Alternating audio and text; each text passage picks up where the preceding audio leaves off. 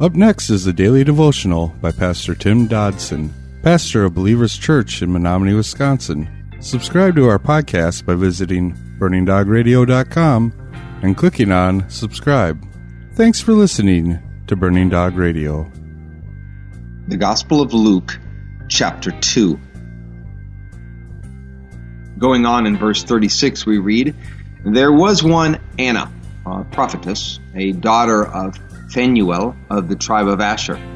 She was of great age, having lived with a husband seven years from her virginity, and she had been a widow for about 84 years, who didn't depart from the temple, worshiping with fastings and petitions night and day. Coming up at that very hour, she gave thanks to the Lord and spoke of him to all those who were looking for redemption in Jerusalem. So after Simeon, there was this Anna. Anna was obviously a committed and dedicated woman who served God in the temple nonstop. Such stories and individuals tend to rather crush our modern idea that service unto God should not be difficult or inconvenient. No, Anna was simply in love with her God and placed him before everything as she followed in the footsteps of the likes of Miriam and Deborah and Huldah, those in the Old Testament. And not only was she female and committed to the service of God, she was also likely at least 100 years old at this point and had been a widow for 84 of those years. So it seems age and circumstances are no excuses when it comes to serving our Lord. Now, finally, like all of us, her day had come.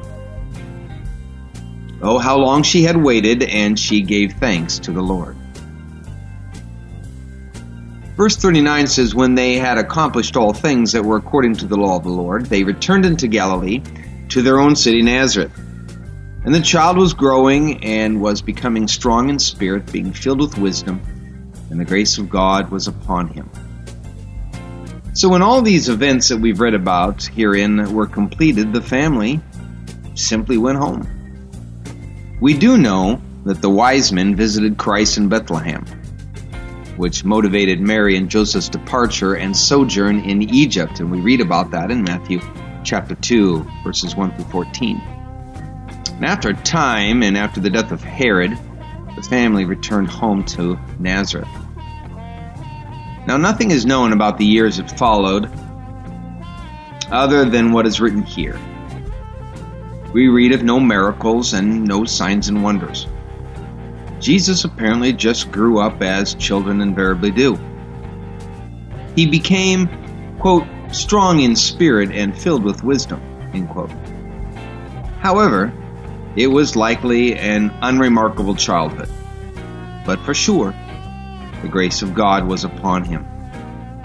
Now, we can gather from all of this, however, that God is a very patient God, both then and yes now. He operates with a final goal in view and the ultimate redemption in mind. Verse 41 says his parents went out every year to Jerusalem at the feast of the Passover. When he was 12 years old, they went up to Jerusalem according to the custom of the feast. And when they had fulfilled the days as they were returning, the boy Jesus stayed behind in Jerusalem. Joseph and his mother didn't know it. But supposing him to be in the company, they went a day's journey, and they looked for him among their relatives and acquaintances. When they didn't find him, they returned to Jerusalem looking for him. After three days, they found him in the temple, sitting in the middle of the teachers, both listening to them and asking them questions. All who heard him were amazed at his understanding and his answers. When they saw him, they were astonished, and his mother said to him, Son, why have you treated us this way? Behold, your father and I were anxiously looking for you. And he said to them, Why were you looking for me? Didn't you know that I must be in my father's house? They didn't understand the saying which he spoke to them. And he went down with them and came to Nazareth. He was subject to them, and his mother kept all these sayings in her heart. And Jesus increased in wisdom and stature and in favor with God and man. Now, the traditional law commanded three pilgrimages for Jewish men each year Passover, Pentecost, and the Feast of Tabernacles. But by the first century, most had trimmed that down to one annual trip per year due to the distance to Jerusalem after the dispersion of the Jews far across the known world. The young teen Jesus apparently found himself engaged in some theological discussion with the rabbis. A sign of things to come, no doubt. But mom and stepdad likely didn't see the romance in it all when they discovered he was missing. Eventually, they went back looking for him, likely a bit panicked, only to find him in the temple, amazing the rabbis.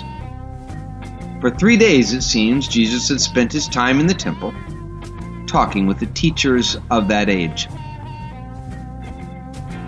You know, the wise of the world, how they love to debate and yet they're standing in the midst, standing in their midst, was the light of the world, the very answer to every question. Before them was the path to all enlightenment that they and so many who have followed sought for so passionately. Now, perhaps it's a romantic notion, but I can imagine that, well, that maybe someone there that day would always remember those discussions with that young Messiah. And then perhaps one day he found all the religious answers he had sought for in this man Jesus as Christ stood teaching the masses there on the temple steps. John 7:37 and 38 we read now on that last and greatest day of the feast and Jesus stood and cried out if anyone is thirsty, let him come to me and drink. He who believes in me, as the scripture has said, from within him will flow rivers of living water. The text in verse 50 leads to an understanding that Mary and Joseph, even yet still, did not fully comprehend what they were dealing with. I think many of us have been so questioned by our parents and friends about why we serve the Lord and spend so much time down at that church. And the answer, you know, is still the same. Because, well, I must be about my Father's business. I find it's interesting that the family of Jesus was sure he was there in their midst, but he wasn't.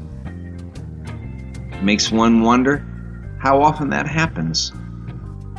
I mean, how often do we think Jesus is with us when in truth we're just caught up in the crowd and the events of the day only to have left Jesus somewhere behind? Do you know for sure where Jesus is today? Because I know where he is. He is still about his Father's business. So, frankly, if you want to be with him, that's where you'll find him. That was our daily devotions by Pastor Tim Dodson. For more information about Tim Dodson and Believers Church, visit jfbelievers.com.